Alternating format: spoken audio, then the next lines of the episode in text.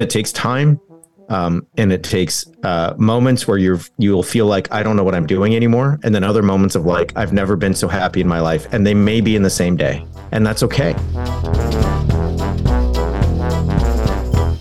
I'm Mitch. And I'm Missy. We're coworkers, He's the boss, and we're married.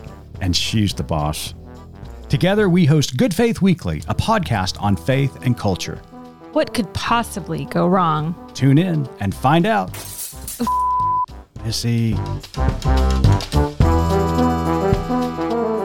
Welcome to Good Faith Weekly. On this episode, Missy and I are going to catch up, and she is back in studio after battling a nasty case of COVID. And then later on in the pod, we sat down with Brad Onishi. Brad is the co host of Straight White American Jesus podcast, along with his co host, Daniel Miller, and his latest book, Preparing for War The Extremist History of White Christian Nationalism and What Comes Next, is available right now. It is a fantastic conversation that I promise you, you're not going to want to miss. It's going to be a great pod. Stay tuned.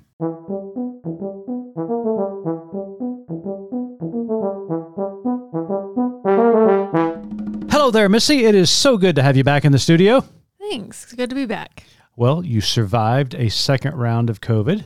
I did. Survived, still on the mend. Uh, a little bit of congestion and brain fog, but uh, much, much better than last Well, you sound so much better. I mean, you're. I mean, you sound more like a pack a day smoker instead of a two pack a day smoker. True.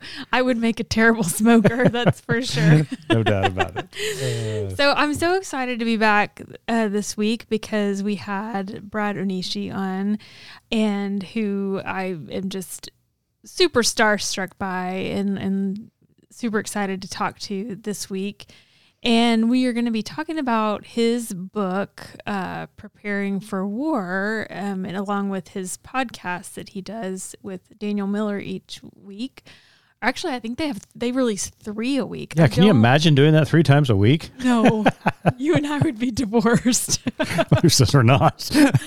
True. but in, in any case, um, one of the things we talk about with him and, and kind of the basis for his book um, about Christian nationalism and about his upbringing, or not upbringing, but his um, time in the church and, and kind of being indoctrinated into the right wing evangelical movement um, got me thinking about our backgrounds, which were a little bit different. You and I were kind of born into that community and that way of thinking.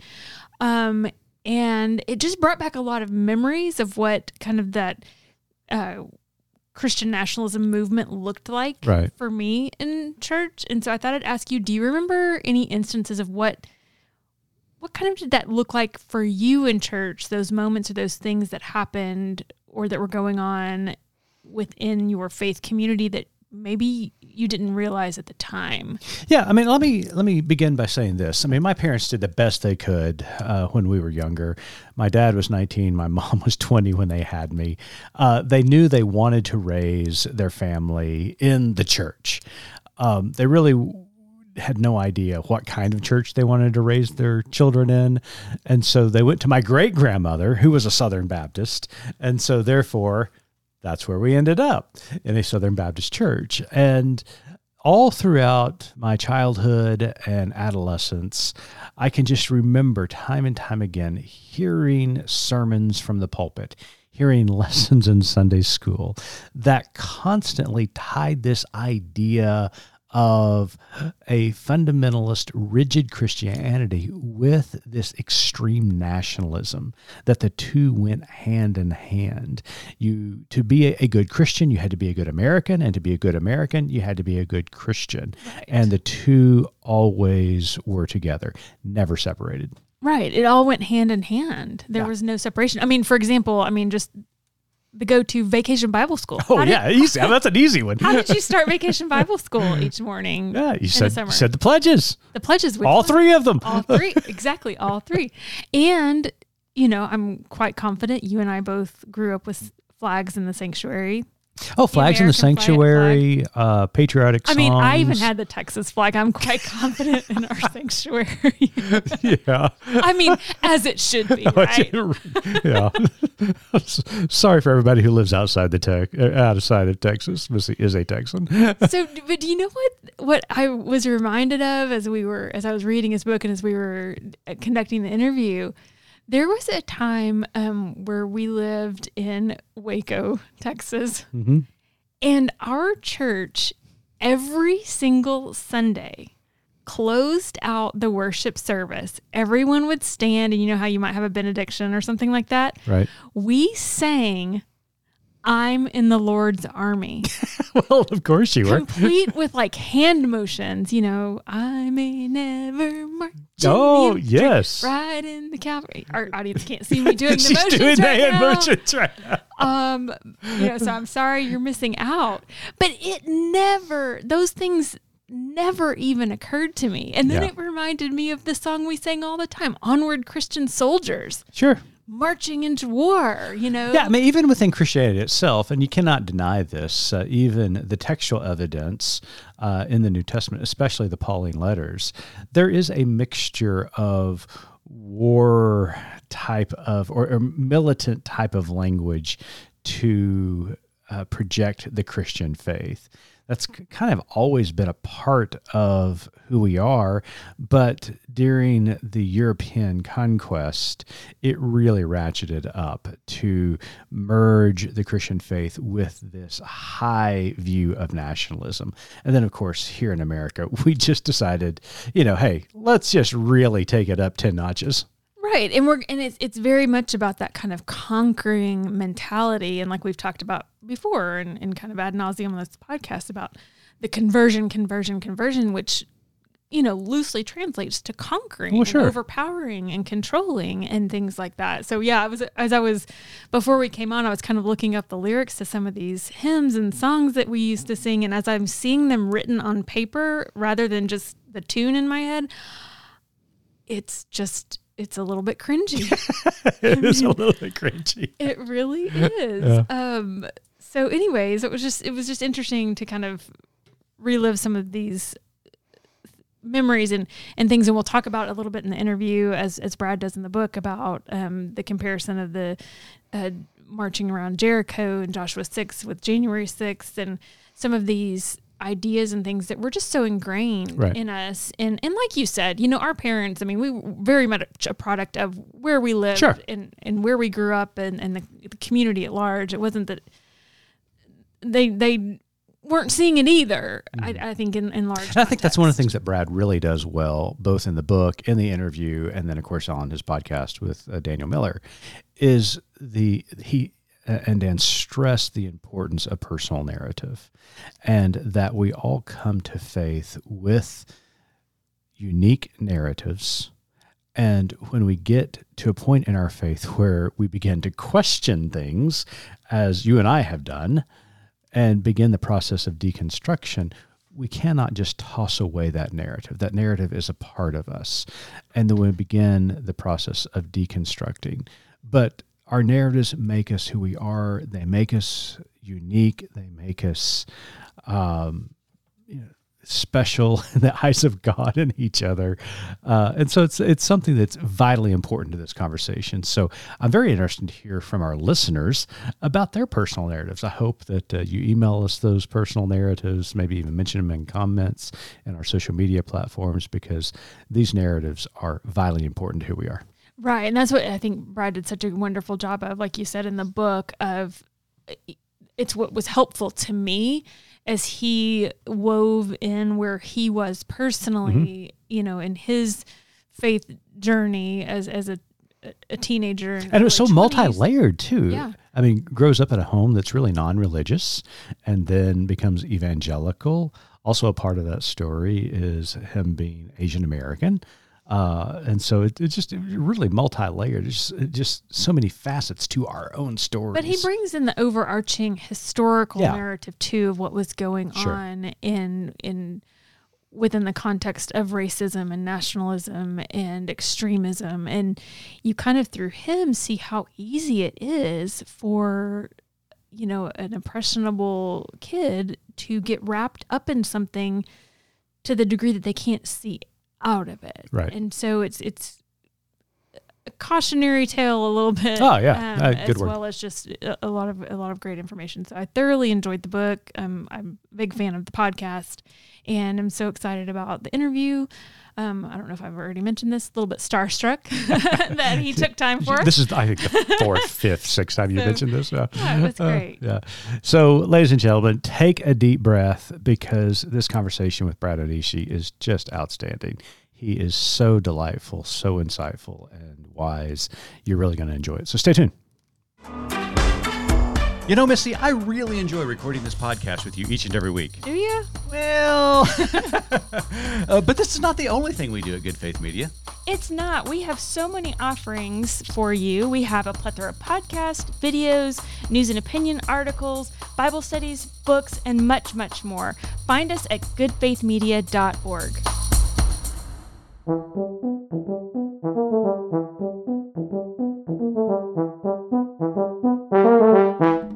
Welcome back to Good Faith Weekly. On this episode, we've got a very special guest with us all the way from California. Brad Onishi is a social commentator, scholar, writer, teacher, coach, and co host of the Straight White American Jesus podcast, along with his co host, Daniel Miller. The pod ranks in the top 50 political shows on Apple podcast charts. His latest book, Preparing for War The Extremist History of White Christian Nationalism and What Comes Next, is currently available. Brad, welcome to Good Faith Weekly. Great to be here. Thanks for having me. All right. So Missy and I have worked through the book. We've been listening to the podcast religiously, and we are so excited because we have some connections that you may be unaware of. In the book and on the pod, you've mentioned the likes of Randall Balmer, Samuel Perry, and Nelson. All of them are good friends of Good Faith Media and have been on this pod. So you are in great company, my friend. Well, we like to think. Well, we like to think we're Anne Anne is uh Anne is an Oklahoman. She's a Sooner, if I'm not. No, not she's a ca- she, so- she's a cowboy. She She- is. yeah, she grew up in Stillwater. Samuel Perry's here as well. Yeah, he's at OU. at OU. Yep. So yeah, he's, Yep. he's Yep. great as well. Yep. So And then, believe it or not, you actually had a conversation about me and didn't even know it. Oh no! Oh man!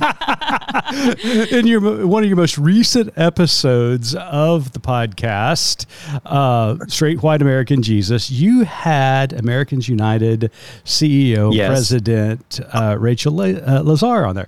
Guess who the American Indian who's named in the lawsuit in Oklahoma might be? I did not know that. I had no idea that was okay. Well, that, I wish she would have said that, and I also feel better because now I'm like, oh man, if you have a conversation about someone and you don't know, that's really like nerve wracking. So okay, that- well that that's yeah. yeah, that's the worst gotcha moment we've had. that's exactly whole thing. But we were road tripping this weekend, and we're getting caught up on your most recent episodes. And you guys started talking about the case, and she was mentioning a, an indigenous person on the case. I was like, "Hey, there you go, there you go. That's, That's you. That's amazing. That is amazing. Well, thank you for doing that. Thank you for that work, and thank you for being part of that case. Absolutely. So, Brad, we have so many questions. I have so many notes. Um, I want to thank you for your most recent uplifting work um, that you've given us preparing for war. wah, wah, wah. um, but before we talk about the book, I want to talk about your background a little bit. Mitch and I were both um, born into similar circumstances here in the buckle of the Bible Belt, conservative evan- evangelical um, culture. You weren't really born into that. So tell us about your background, how you became involved with um, the evangelical movement and, and kind of got to where you are today. Yeah, so I uh, was born, you know, I'm mixed race. My dad's Japanese uh, American from Maui, and uh, my mom's a white woman from West Tennessee. And so uh, they met in California. Uh, our house was pretty non religious growing up. And uh, at 14, I was getting in trouble a lot, uh, worrying mom, worrying dad. Uh, you know, it was the mid 90s. I had uh, like pink hair one day and yellow hair the next. And Eddie Vedder, Eddie Vedder, and these guys and Kurt Cobain were like my heroes. And you know, teenage stuff was happening: sex, drugs, rock and roll. And I got invited to a Wednesday night Bible study by uh, a girlfriend, and I just thought, perfect. Um, you know, we we'll sneak out of Bible study and make out. And uh, mom will definitely say that I can go to this Bible study on Wednesday night because it's church. She won't say no. This is a perfect plan. And I went to the place. Uh, it was a, a, big church, kind of what I call a mini mega church, about 2,000 people. And uh, as you would expect, there was a big youth group, kids playing games. There was cool leaders who were in their 20s and they had tattoos and guitars and and uh, they didn't say anything about my clothes or my hair being kind of like punkish and all this kind of stuff. They were just like, "Hey, how are you? What's your name?" And uh, all of a sudden, church was my second home. I, she dumped me soon thereafter, but I was uh, I was hooked, and um, you know, before you knew it, I converted uh, in an extreme way. So that you know, the very next Christmas, my mom wanted to know, you know, what do you want for Christmas? And I said, here's some pamphlets. Um, you know, if you would spend the money that you were going to spend on presents and buy Bibles for these people in Nepal, that would be my uh, my preference because they've never heard the name Jesus. So I go from one extreme to another. Sure, By yeah. the time I'm 20, I'm a full time minister. I'm married to my high school sweetheart and uh, started seminary the right after I finished undergrad. Uh, and I was on my way to be kind of a church planter or senior pastor or missionary somewhere. And uh, obviously that didn't happen. so I found so much commonality in your story as you wove your personal narrative into a historical narrative. Um, and I was telling Mitch before we came on today, we were kind of discussing what we were going to talk about. And I, I said, I, I was that girl inviting the boys to church. nice. And I felt, yes, um, a little bit bad about that. But um, I will tell you one thing that I'm not sure that you had in California were the big old First Baptist church buildings with lots of nooks and crannies to make out in. So, um, yeah. yeah, so that's so relatable. But one of the things you begin and end the book with is the question Would I have been there mm. in referring to Jan 6? And I'm not sure if there's anyone who grew up in our contexts um, who is in the process of a process of unpacking and, and things today that has not asked themselves that question and has not wrestled with it. And it's something that has definitely been on my mind. And somehow, luckily, I didn't end up there, but I don't know how I didn't end up there. So I wanted to know how did did you growing up in that then make that pivot and that turn and not end up being there? Yeah, I th- you know I think for me with January 6th, I think some people are like, "Oh, that's kind of are you serious? You wouldn't have been there." And I, you know, I think what my my response is is that um look, I, again, I was asking my mom not to buy Christmas presents to send Bibles to Nepal. I led a Bible study at lunchtime at my public high school. I, uh, you know, some people might remember See You at the Pole, uh, which was a, a, yearly gathering where students pray for the renewal of the nation. Yeah, right. Yes, and I, I, I, ruin everything, and so I, um, uh, my senior year, I decided I was going to do See You at the Pole every Friday. Um, and sometimes there was like another student or two most Fridays was just me. And uh, so when people are like, would you really have been at January 6th? I'm like, here are the receipts for the ways that I was really, really, really, really committed to what I thought was God's plan for the world. Um, I uh, left the, the, the movement in the church when I was 24. And what happened is that I just got to seminary. I'd already been a philosophy major in, in college. Uh, it was a Christian college, but nonetheless was reading a lot. Got to seminary and started reading a lot more, and read all about church history. Read all about the Protestant Reformation. Read all about the early church. Uh, read all about uh, the history of the United States and American religion, and all of a sudden realized that the faith I was practicing was was not something timeless. It was something that had been in many ways uh, synthesized uh, in the last 50, 60 years in the midst of American culture wars. And so I started to really think there's got to be more to this gospel than the reduction of the world to us and them, to heaven and hell, to uh, here or there. Um, and I want to know what that is. And so uh, my then wife and I said, we've we've got to get out of here, and we don't want to be missionaries, and we don't want to be pastors. What are we going to do? And I said, well, I really want to go, I want to stay in school because I just want to read all these books and figure this out. So uh, we we decided we were going to move somewhere in the English speaking world where I could go to school. I didn't speak any other language at the time, and she could play basketball. She's an athlete, so she could play like professional basketball.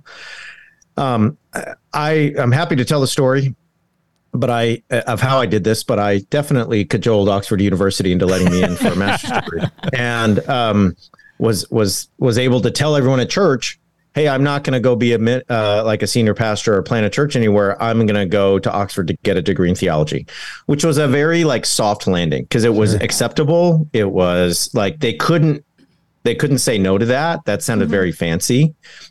They would have preferred that I had said, "Hey, I'm going to go over here to the next town over and start that church that y'all want me to do," or I'm going to move, you know, back to Maui where my family is and open a church there when I get to England, it all happened quick. I had never been outside my hometown. I had never been in a place where when I went into the grocery store, I didn't know 100 people from church. I had never not, you know, in my adult life, not been an, an example for every kid in town. That was my, you know, when I left the house, it was like I knew I was going to see somebody from church at the ball field, at the grocery store, and that they were all looking up to me. When we got married when I was 20, there were a thousand people at the wedding Wow. And they, those were all the kids from the youth group and their parents and all that. So I get to England and now I'm just a dude. Nobody knows me. Nobody's watching me. Nobody cares what stack of books they see at the coffee shop, right? That I'm right. reading. And they're going to like tell the senior pastor they're worried about me because they saw Brad reading Karl Barth or uh, something else. And so I just thought, hey, I'm gonna I'm gonna give this everything I have. Well, my, my wife and I decided to get divorced. She was in a different place in life. Sure. So was I, you know, yeah. you're a little different when you're 24 than when you're 14, as yeah. it turns out. And we started dating when I was 14. So she left and, you know, it wasn't a, you know, terrible divorce. Somebody cheated. Somebody's this throwing clothes out the window. It was like just two people saying, admitting to themselves they were going separate ways. Sure. But within six months, I'm living in a dorm room in, a, in England. I'm divorced. I'm not sure I believe in God mm-hmm. and my life is completely uncertain for the first time in my my adult existence. And that was incredible. It, it was exhilarating. I could do whatever i wanted and i've never been more unsure of who i am and uncertain about my future than in those months well, I mean, your your personal story is a big part of the book. We're going to talk a little bit about some of the issues that you discuss in the book uh, here in a bit. But one of the things I want to follow up on, uh, Brad, is that this process of deconstruction is central to your personal narrative. A lot of our listeners coming out of the pandemic, uh, the social uprising with Black Lives Matter, uh, just the controversy around evangelicalism, the rise of Trumpism, are currently questioning the orthodoxy of their faith. And so they are either in the throngs of deconstruction or at the beginning of deconstruction. As someone who has gone through this process, can you give our listeners some assurance that this is a natural process. And if they stay with it and if they ask the right questions, they're going to be okay coming out of it. Can you just give some hints about kind of what you went through and some uh, incentives on, on why they should stick with this process? Yeah, I, I, that's a good, it's a really good question. I think that, you know, one, one thing that I think is really helpful when you're going through something like that is to try to map where you are. You know, you know, when you go on a hike or you go to you go to amusement park and you stop every once in a while and there's a sign that says you are here. And I think when you deconstruct, it's always helpful to have that because it feels at times like you've gotten off the trail mm-hmm. or you've lost the plot and you don't know where you're going next. And I think one thing I would say is that if you think about deconstruction from a high demand religion, could be evangelicalism, could be anything else. Um, you're taking a faith that demanded every facet of you be enveloped in it, and you're starting to break away. So what you're doing is you're discovering parts of you that didn't make it when you, when you were subsumed underneath all of the the dogma, the doctrine, the teaching, the social aspects of the church, the gender roles, whatever may be, and you're breaking away from that. And therefore, every aspect of your life is going to be put into question at some point. Um, who are you in terms of your personality, right? Just mm-hmm. kind of who are you when you're not uh, in that environment? What do you like? All the way to your finances, your friends, your social life. How do you build up a support system? How do you find values that you believe in in the world? And I, I just, I, I you know, I, I'll keep it short, but I'll just say uncertainty is built into that process. Mm-hmm. And so if you're uncertain about where you're going, you're doing it right. Uh, I think that's one. I think two, um, there's this process of rediscovering yourself uh, in a way that um, is really scary because you're going to have to trust yourself and your body in ways that you kind of have been not used to doing. And my biggest advice for people is um, you you are your best compass. You're going to find what you need when it comes to community, when it comes to values, when it comes to relationships, when it comes to political um, ideals, when it comes to just how you want to exist in the world.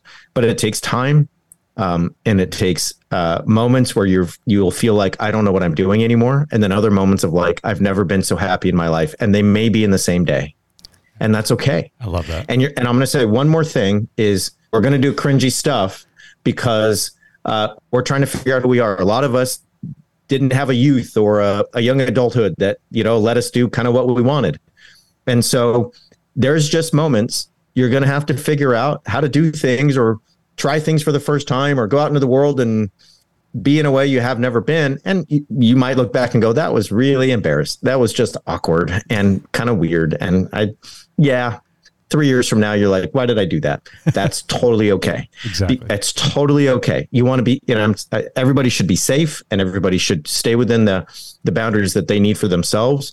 But I'm just telling you, when you do something cringy, because you've, you're like newly deconstructing and you're trying something else out in the world that you've never, like I have, I have sat in pubs in England at age 24 and put the cigarette in the wrong end of my mouth because I was like telling someone I had just met that of course I am cool and I would also like to smoke a cigarette like you.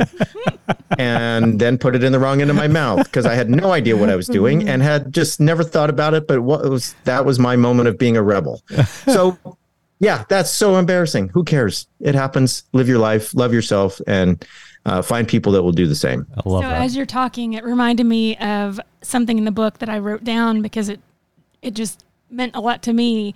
Um, an exercise you do with your college students where you tell them we all live according to myths. It's just a matter of which one, and then you go about explaining to these kids who are very um, analytical, kind of science majors, how in fact that is absolutely true.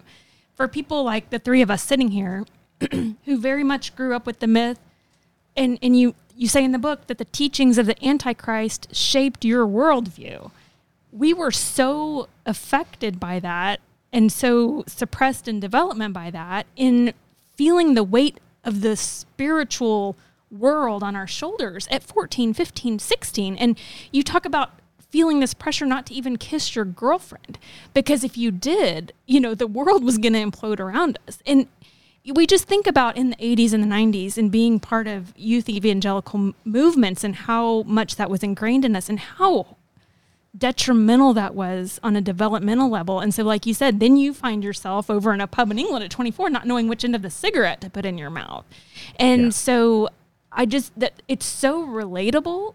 And it's also so important that we acknowledge that we do all live according to some sort of myths, acknowledge what those are, what you want to take from that, and how you want to move forward in your life in a healthy and productive way. I think the most important thing we do when we deconstruct is we find we have to find the stories we want to live by. Mm-hmm. And it's hard. And at times what you're going to what you're going to feel is I don't have a story yet. I have like a chapter or like I have like I don't even have a chapter. I have like one verse of a poem and you know that one verse of a poem that that is the story of you or your life or what you're going to live by that may get you through today or may get you through this month. And then you might look up six months from now and go you know i do think i have a chapter. I do think i know the story of me. And all of a sudden 10 years from now hopefully if if you stay the course you'll look up and go yeah i have a new story. And that's the story i'm living by. It's the one i'm going to uh, always come back to as my north star. It's the one i'm going to try to you know, hand off to my kids and my community so we all have stories that we like we guide our life by. It's just a matter of which ones. And I think what happens when you deconstruct is you no longer have a grand narrative overriding every molecule of your being. And so that's really, really scary. Right. You know, I can so relate to what you just said, and this is going to lead into uh, kind of a, a changing in topics. But one of the things that I've been dealing with lately has been this decolonizing of my faith and my personhood. And as an indigenous person, as a person of mixed ethnicities, it's a struggle because you want to honor both of those ethnicities, but which one rules over the other, or can they live in you know harmony with one another? And as I deconstruct this colonized version of myself, I find myself gravitating towards my indigenous uh, ancestors and you know the I mean just the, the narratives that continue to come flooding in. My you know my great grandmother being a resident of a boarding school here in Oklahoma. That's one of the reasons I'm part of this uh, lawsuit here in Oklahoma because we've seen what government funds can do uh, when religion and and you know, and the government is mixed together. But I say all of that to say this that in the book, you talk about a lot of different issues. On your podcast, you and Dan do a brilliant job bringing these to light. But, Brad, do you think a lot of the issues that we face as a country now, especially those that have been spawned by this MAGA movement over the last you know, eight years or so, do you think they can be tied directly back to America's original sins of genocide, slavery, and patriarchal dominance? I mean, I, I think in short, yes. Um, I think that uh, it's a it, it, in some ways it's a really simple story. Um, this is a country found on attempted genocide. It's also a country found on um, founded in many ways on chattel slavery. That that is that's fact. the story. Fact, now, yeah. yeah um, now, is it more complicated? Yes, we're talking about you know four and five hundred years of history and various iterations of all of that, and the ways that it looks like on the ground, and somewhere like Oklahoma or Mississippi or Georgia or other places, or what we now call Mississippi and Oklahoma and Georgia.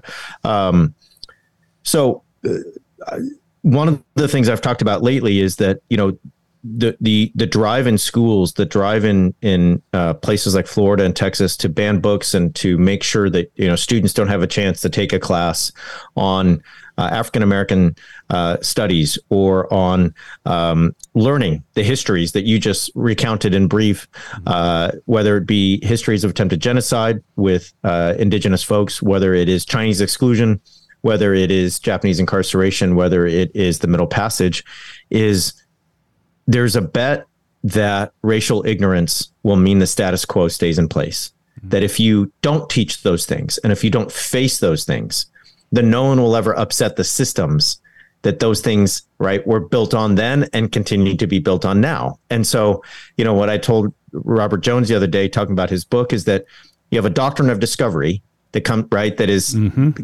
that comes from the the Pope even before the uh, the Protestant Reformation. And the doctrine of discovery basically says Europeans, when you go to these quote unquote new lands, if you meet people who are not Christian, you have the, the right to enslave them.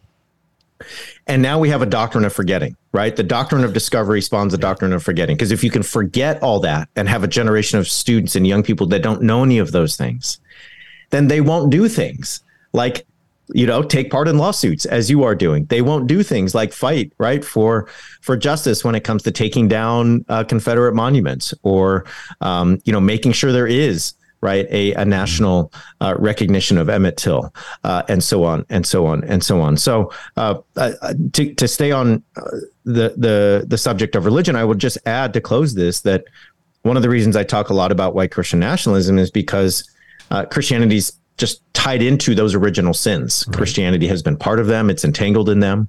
There are many Christians who are trying to, uh, of course, and you know this better than me, face those, reckon with what it means to be a Christian in light of that history.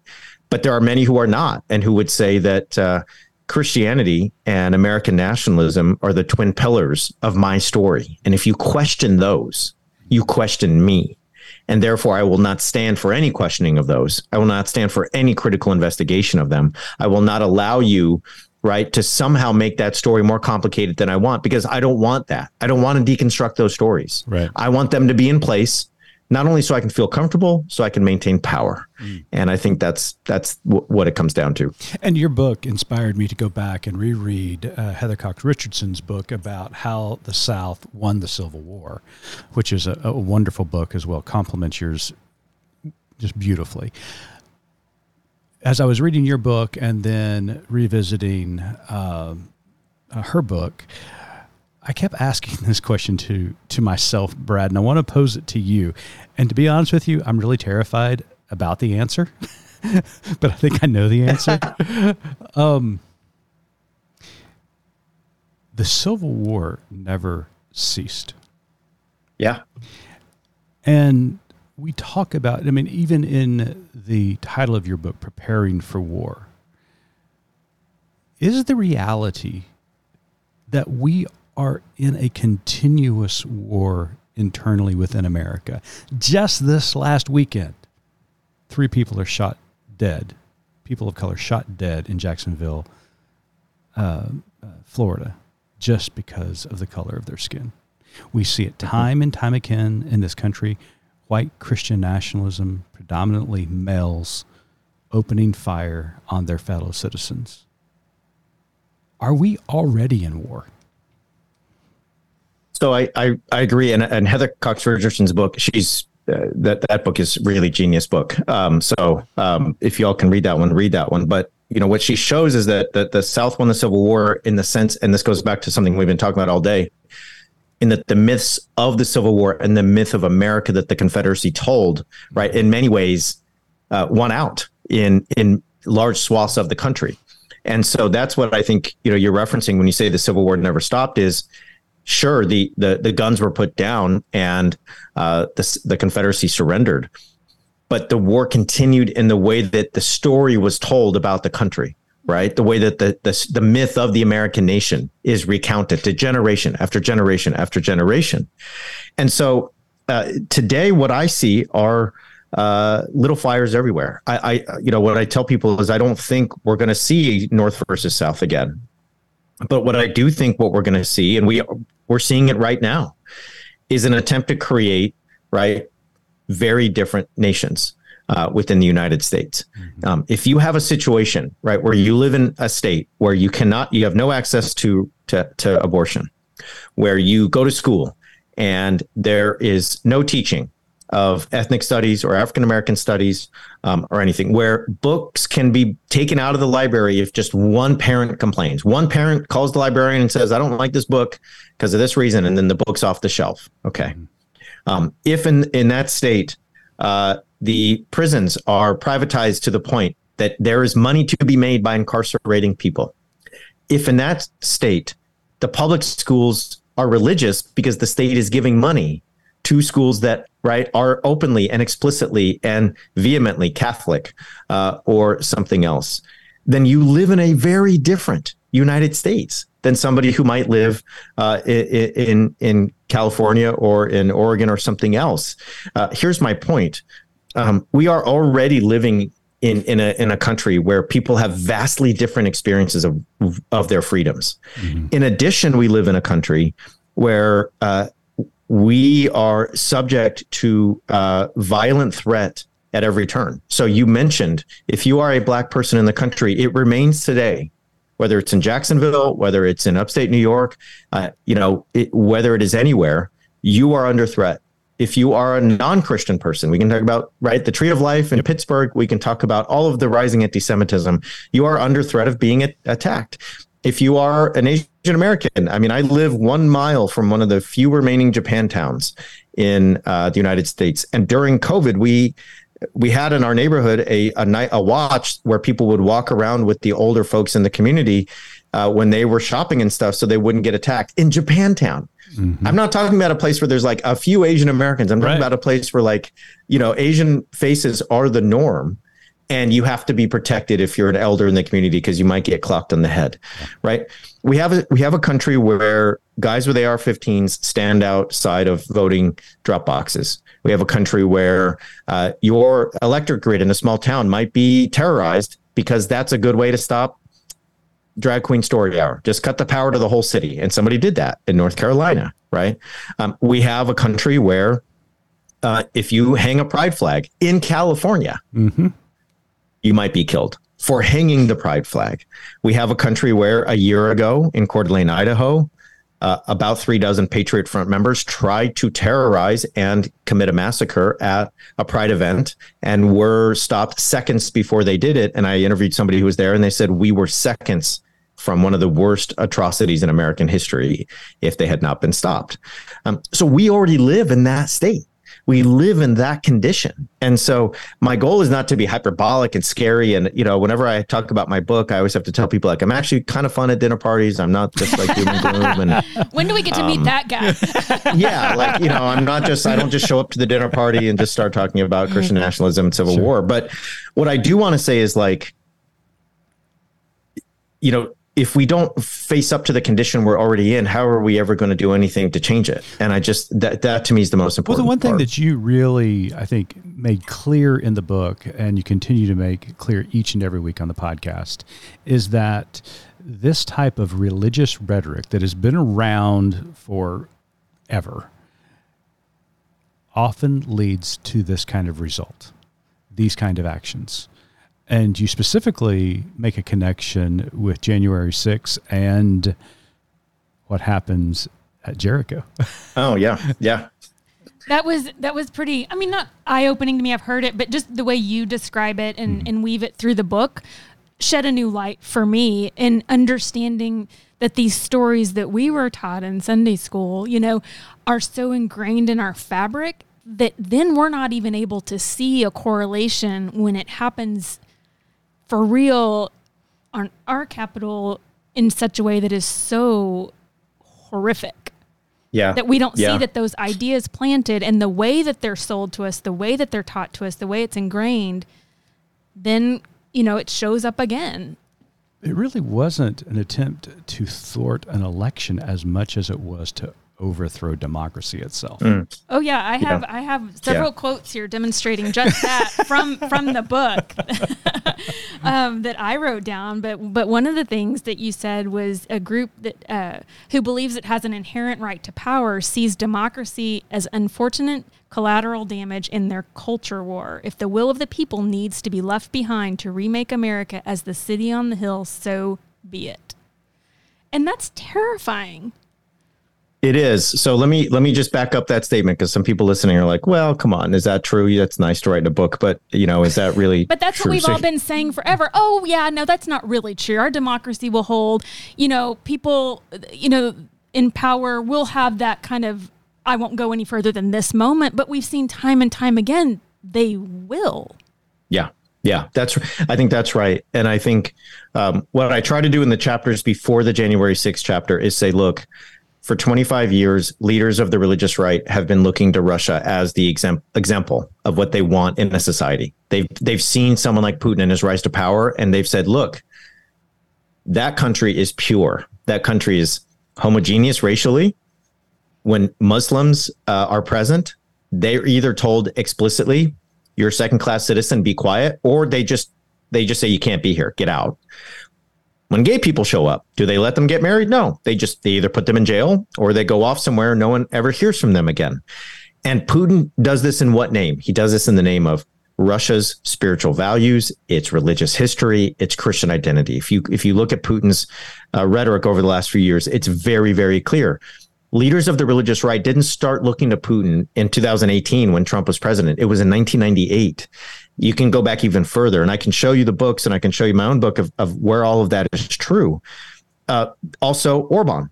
And just today, Tucker Carlson was talking about Orban and how great he is. But Orban is another one who does everything he can as uh, an anti democratic leader mm-hmm. to be a Christian leader. It's all in the name of family values mothers and fathers, yep. only two genders, no gay people, no queer people, Christian history, Judeo Christian uh, ways of life. That's the whole rhetoric, right? Okay. So they're enamored with those guys who are willing to do away with democracy in order to get what they want. And then on January 6th, they show up. And the night before, there's a Jericho march. And most people listening are like, I know the story of Jericho, heard it a hundred times. And I say it in the book. Like when I'm a youth pastor, age 21, I love the story of Jericho because they're, you know, when you're 21 and you got to show up and teach 10 kids the Bible, if it is like Leviticus 8, you're like, what are we going to do here? like, you know, this is not going to be a fun Sunday morning. When it's Jericho, this is great. Hey, y'all, look at these folks. They marched around. Everybody thought they were crazy, but guess what? The walls fell down and they believed God, if you believe God, He'll do amazing things in your life. Don't worry about what the world says to you or those kids at school. Just trust God. And look, the walls will fall down. What are the walls in your life and in your heart? You know, what is that? All right, good, good talk. Go get a donut. You know, we'll see you see you later. Say hi to your folks for me. The end of the story of Jericho is they kill every man, woman, child, and animal in Jericho. Mm-hmm. So when you have a Jericho march on January 5, right? in Washington, D.C., when you've had Jericho marches all around the swing states since the election, and you're praying that God would bring the walls down, you know what you're saying? You're saying, We are Israel in this. Let's just keep talking about, we're talking about stories today, talking about myths. Mm-hmm. We all play a part in a story. So here's the story we're going to live out today. We are the Israelites. God told us, march around the city and the walls will fall down. And when the walls fall down, we're going to get in there and we're going to do what they did in Jericho right? And you put the two and two together and you're like, wow, January 5th, Jericho March, January 6th, January 6th. And you start to realize the story they're living out are as godly warriors who are not out to protect democracy. They just want control and dominion over the earth because they think that's what God sent them to do. All right, Brad, I'm thoroughly depressed now. I told you I didn't want to know the answer to that question, but uh, thanks anyway. Uh, so before I pitch it to Missy to ask our final question today, can you give us some hope, Brad?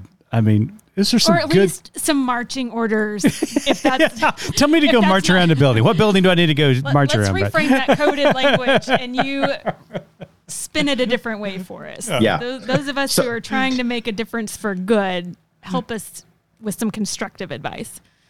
Look, here's the thing: is um, y'all are in Oklahoma, and I think that if a lot of folks around the country were asked about Oklahoma, they would they would say, I, I don't know. What is the hope in Oklahoma? You got Ryan Walters, your uh, mm-hmm. uh, your school superintendent, who's doing all manner of things to basically tear down the public schools, at least from my vantage point. Um, I've talked to folks in uh, Missouri. I've talked to folks in Tennessee. I've talked to folks. I just got back from Texas a few days ago. And every time I go to one of those places that from the outside looks like it's quote unquote deep red or it's caught up in a MAGA movement that seems entrenched, I find people who are the most resilient, the most persistent, and the most committed to a country that lives up to its creed for the first time. Um, and you know, you you all give me hope. Um, every time you go into St. Louis or Fort Worth, every time you go somewhere where you think, well, I'm not going to find anything here but MAGA darkness. You know what you find? You find people organizing, you find people trying to find ways to work together. And I think to me, that is the greatest hope. Like, hope comes from us doing things together. Like, I am really good at being at home, doom scrolling under the covers, getting really sad and saying, I don't want to get up tomorrow morning because it just, it all seems bad. You know, when I feel the best, it's when I spend that Saturday protesting or working with people on something that I really believe in, right? When I gather with those who have a vision or a, a story for the United States that I share and say, let's go do that. And not everybody has time. You all have to work, you all have kids, you all have parents to take care of, you got all kinds of stuff. What's one area where you feel like you can do that right? What's one place in your schedule in your life? Is it a friday uh, a friday a month? Is it a saturday a month? Is it a every wednesday you do this? What are the places where you're going to gather with those that have uh, a vision that is, is it, that that is uh, uh, resonates with yours? I'll just say one last thing on this is that um, you know what gives me hope is that there's a lot of people out there who oftentimes uh, have a hard time talking to each other that realize they're best as allies in a coalition fighting for the American experiment. Um, uh, you know, I, I kind of straddle a, a, a, bunch of worlds. One of them is between atheists and, and religious folks. I speak at a lot of atheist conventions. I speak at a lot of churches, and I love both. And you know what I find with my atheist friends? They don't they don't ever sit around and y'all might this might be surprising. They don't sit around and debate. What is atheism? What it mean? We don't i don't i don't ever hear anyone tell me hey i i finally figured out the best argument to disprove god's existence. You know what the atheist folks do at those conventions? They could not care less about that. You know what they care about? Lgbtq rights yeah. Relig- you know freedom from religion mm-hmm. good public schools democracy voting rights stopping gerrymandering. And when I go talk to my mainline Christian friends and other Christian friends, you know what they care about? The same things. Yeah, absolutely. Right. Absolutely. And so there are there are ways that there are such a diverse and beautiful coalition of Americans ready to say this is not the American story we're going to let be told here and enacted and ritualized and embodied, and we're going to do something different. And so, um, to me, that's hope. To me, that is like I don't know the end of the story, and the story's not going to end probably before my life does. But I'm gonna I'm gonna create a space with others, and we're gonna walk and we're gonna go somewhere. And then we're going to be able to leave that path to the next people that come along and say, "Hey, we started it, right? keep going on on this path keep walking in that direction the arc of the universe might bend towards justice but it doesn't have to mm. but it might it doesn't have to but if we walk that way and if we keep walking that way then i think it will. And i think that's why we keep trying all right, Brad, I feel better. Thanks. I appreciate that. um, still still going to close this out and get a drink. That's right. Uh, Brad Onishi is the co-host of Straight White American Jesus podcast along with his co-host Daniel Miller. He also has an incredible book out, Preparing for War: The Extremist History of White Christian Nationalism and What Comes Next. Brad, thank you so much for your time today. It has been a fantastic conversation and you are always welcome back to Good Faith Weekly. All right, Brad, before we let you go, I have one last question for you. As you know, our tagline at Good Faith Media is There's More to Tell. So, in light of your work and our conversation today, what is your more to tell? Well, I just think, I think it's what we just talked about. I think that, um, I think one of the things I'm always trying to do is tell the story of where we've been, tell the story of where I've been. And um, I, I, think one of the things that uh, helps me get up in the morning is is that there's more to tell of this story uh, my story, um, your story, and the story that we have together. And so um, I think the more to tell comes from the willingness to say, yeah, we're not going to let extremist, myopic, malicious forces tell our story for us. It's not going to happen. And we may be outnumbered. We may not have as much money or as much whatever, but we're just not going to let that happen. So we will continue walking this way. And so for me, telling that story uh, is is always what's left to tell, and there's there's kind of some beauty in that, right? That the stories um, there's always more to pursue uh, when it comes to uh, finishing the tale. It's it's actually never done. It's it's somewhat beautiful. The example of this I love the most comes from Gregory of Nyssa, third century theologian who wrote a book about Moses, and it was like a mystical interpretation of Moses. And he writes in this book that, you know, every time Moses is pursuing God on the mountain, God seems further away, right? So every time that, you know, Moses gets closer to God, the, the Shekinah glory, uh, and he reaches a peak and looks up, God is even further away, right? And it's sort of this mystical path that you have to walk, that the closer you get to, to what you're looking for, the farther it seems to be. And in some ways, a lot of folks are like, well, that's frustrating. I, why would I do that? But I guess for me, that is the beauty of being human is that uh, we we wake up every day pursuing what we take to be transcendent and divine and worth our love and our affection.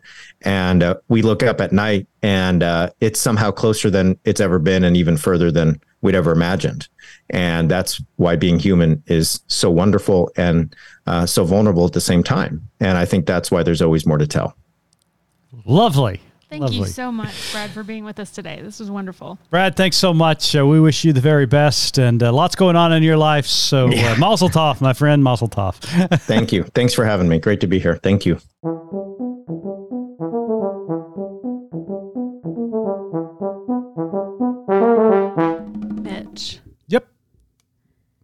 I'm chewing on something from this interview. okay. Hopefully, it's not your cud, but go ahead. Gross. if we don't face up to the condition we're already in, how will we change it?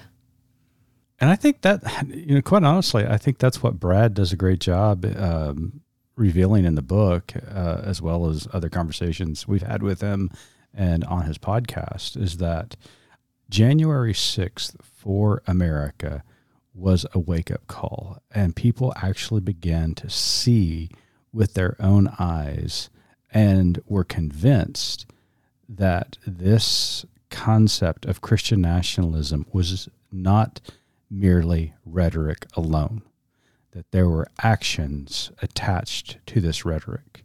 and they saw it firsthand and they began to realize this is where we are. I think you're right about that. I think the the thing that's a little bit scary for me though still is that we in in the United States still have pretty short memories. And one thing that Brad talks about in the book is the change in discussion about those events even within the 2 years since they've occurred, how some of the language has softened about what exactly that was or what happened, or um, he speaks about the the woman who was killed, who um, kind of how the wording changed around her, Yep. and she became someone this white woman who was killed and rest in white power things like that were being said afterwards And that is the struggle for, uh, there's a struggle for language when these narratives are being put together. And we have seen that throughout history. Uh, I mean, we've seen it firsthand here in the state of Oklahoma. Back in 1921, Black Wall Street's burned down. And how was it defined in 21? It was defined as a race what? riot But what was it really? A race massacre. massacre yes and And that language is extremely important. And there is a struggle for language because language defines that moment. And what we saw on January 6th is exactly what is taking place. There has been an attempt to tone down what actually happened. And the reality is that there was an attempt not only to overthrow an election, but to literally overthrow democracy itself. So let's talk about the question that Brad asked himself in the book is would I have been there? Can you answer that? Yeah, I can see a answer it. Yeah. in your life that would have led you there. hundred percent I can see a pathway. I mean, a lot of what people don't realize about me. I mean, I often mention it, I allude to it, I make jokes about it, but I was a raving fundamentalist back in high school and college. And in my college days, I mean, I was a Rush Limbaugh back in my college days, I was a disciple of Rush Limbaugh to the extent that I would make arguments in class using Limbaugh's rhetoric and even wrote his rhetoric into my papers to the point where one professor wrote this. Whoa there, little Rush. and when I read that on my paper, it actually kind of took me aback that what am I doing? I'm only just mimicking what I'm hearing. Now, it didn't stop my ideology at the time, but uh, yes, I was on a path towards this radicalization because I bought into it. What I think is interesting is what um, Brad mentions as kind of his progress or his slow wake up call to what he was immersed in is very similar to what your story is, which oddly enough was seminary and reading.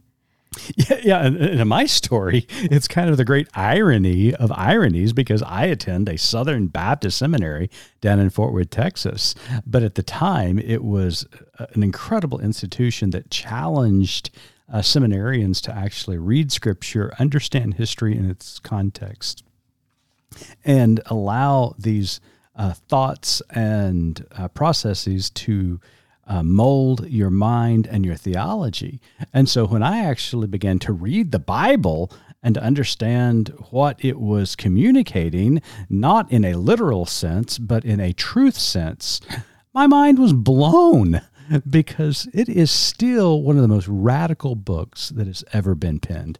I feel like for you know our process of evolution, as we talked about in the intro, that Jesus that we were kind of taught to follow, the marching into battle to fight the evils and and the you know the spiritual warfare and you know the what's it- enemy against that, and then you read like you said, you read the Bible and you're like, that's not the guy that I'm reading about. So what's interesting about the connection that Brad makes in the book, the marching around Jericho, you know, illustration of what happened on January 6th, actually.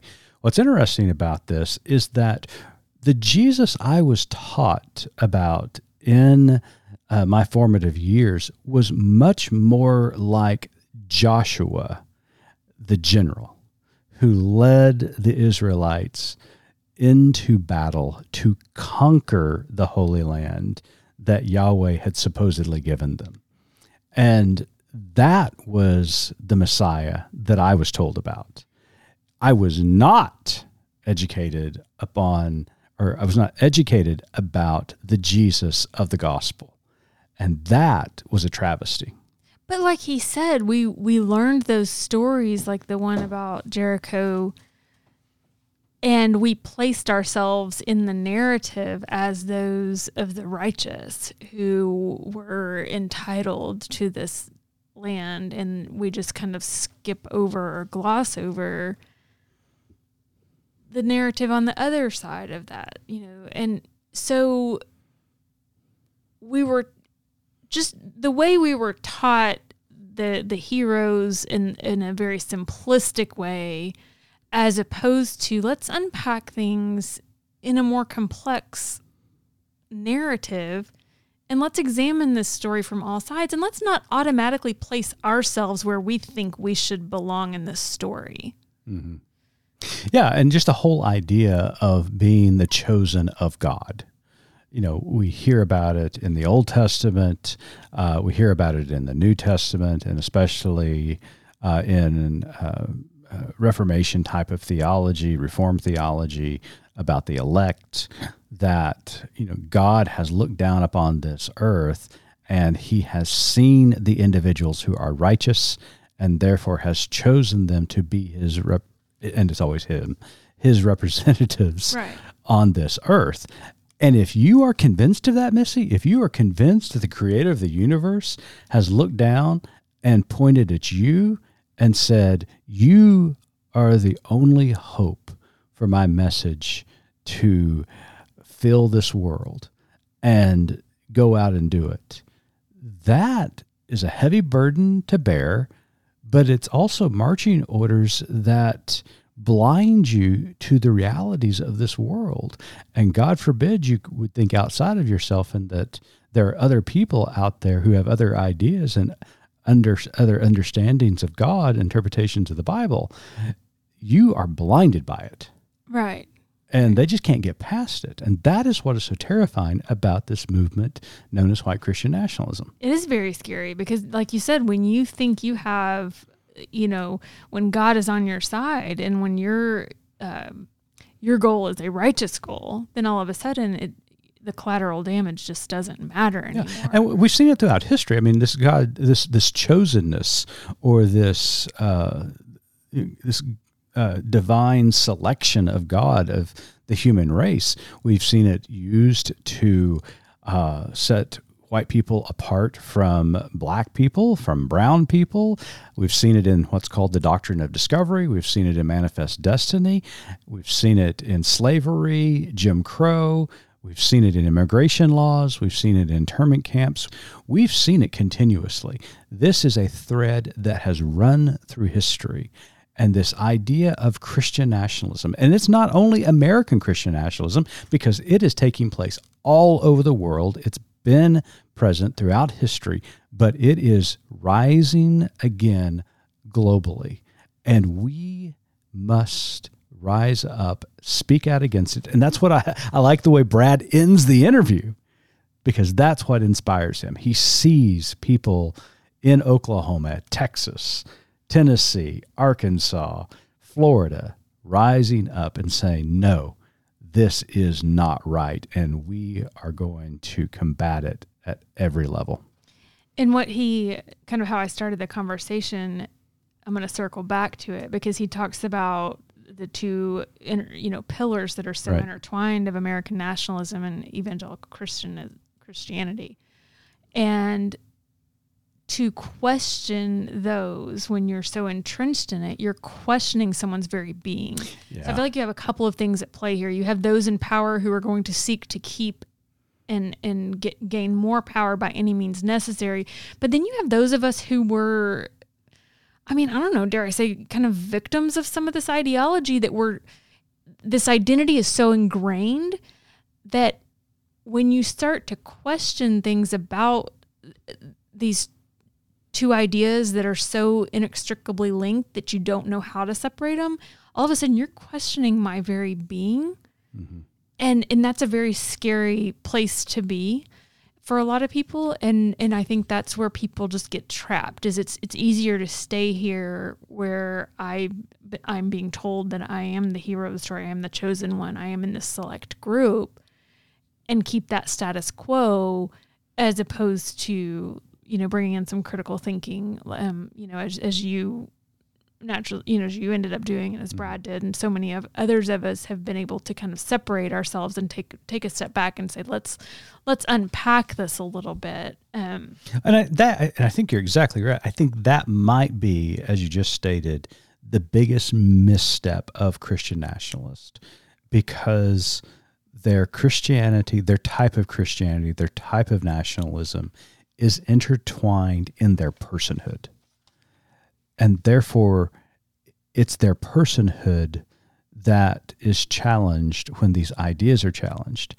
But not only that, Missy, they are attempting to overlay their personhood on everybody else. So, in other words, to be a whole person, you must be the type of Christian that I am. You must be the type of patriot that I am, because that is who I am, and therefore that is who you must be. They are attempting to make everybody else intertwine that identity as well. That's why they advocate against LGBTQ people. That is why they advocate against immigrants. That's why they advocate against people of color in a lot of issues because they're not them. And they have different ideas. They vote differently. They worship differently. They live differently. And therefore, they have a hard time understanding that kind of personhood because their personhood is so tied up in these two pillars. And it's scary. It's scary to question, um, you know, foundational elements of your life and, and of who you are. You know, but I love what he said um, in the interview. He said, if you're uncertain about where you're going, then you're doing it right. Yeah, that was And awesome. I love that. I think I'm just going to keep that kind of tucked away in my mind is that the the uncertainty and the unknown is not bad. Mm-hmm. It, it's it's kind of that faith seeking understanding like we've talked about. You know, Yeah. you put one foot in front of the other and you seek to to learn more and know more and he says you are your best compass. You know, and trusting trusting yourself. Mm-hmm. and he gave us permission to be cringy and weird. right? I mean, Not that you that. needed any permission to do Oh that, but so, and he talks about seeking, you know, at the end, he talks about seeking after God and how, you know, kind of the closer you walk, sometimes the further he feels away, you know, further gets from you. And, and I was thinking about that in terms of, you know, a small child that asks a, a ton of questions. Just think what would happen if that small child stopped at one question Mhm. or two questions why is the sky blue what you know where does the rain come from or you know the albeit where do babies come from think about as human beings if we stopped right there all right. it's the questioning that has allowed us to progress why does this disease ravage a body what can be done to combat it? How can we do this better? That's how we've progressed is by asking questions. But yet in this one when it comes to faith and culture we're a lot of times so afraid to ask those questions. Every time you bring in kids, you always blow my mind because that's exactly what kids do because that's how they learn. right. They are deconstructing their worlds. They're trying to bring understanding through this confusion that they're experiencing. What color is the sky? What color is the grass? What is that shape called? What is that number called? What does this letter sound like? It is a complete deconstruction of chaos so that by definition, the world begins to make sense to them. And that's what we're doing. We're deconstruct, deconstructing the mythology of this universe to help it make more sense. And I think that's what God wants us to do. right God would be so disappointed if we just stayed in this type of limbo. We can't do it. Keep asking questions, keep being cringy, keep being weird, because as Brad said, that is what gives us hope in this world. those people who ask questions and stand up for what is right. Absolutely. I agree. Well, as you can tell, we were a little bit inspired by this interview this week, but uh, we hope that you enjoyed it and uh, have a great Labor Day weekend. And Missy and I will be back next week with another guest. Until then, keep living good faith.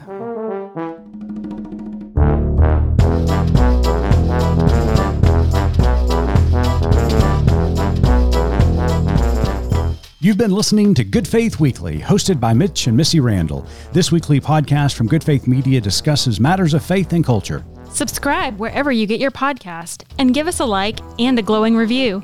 We produce the podcast out of Norman, Oklahoma. Our music comes from Pond 5. And we're supported by listeners like you. Learn more about us at goodfaithmedia.org.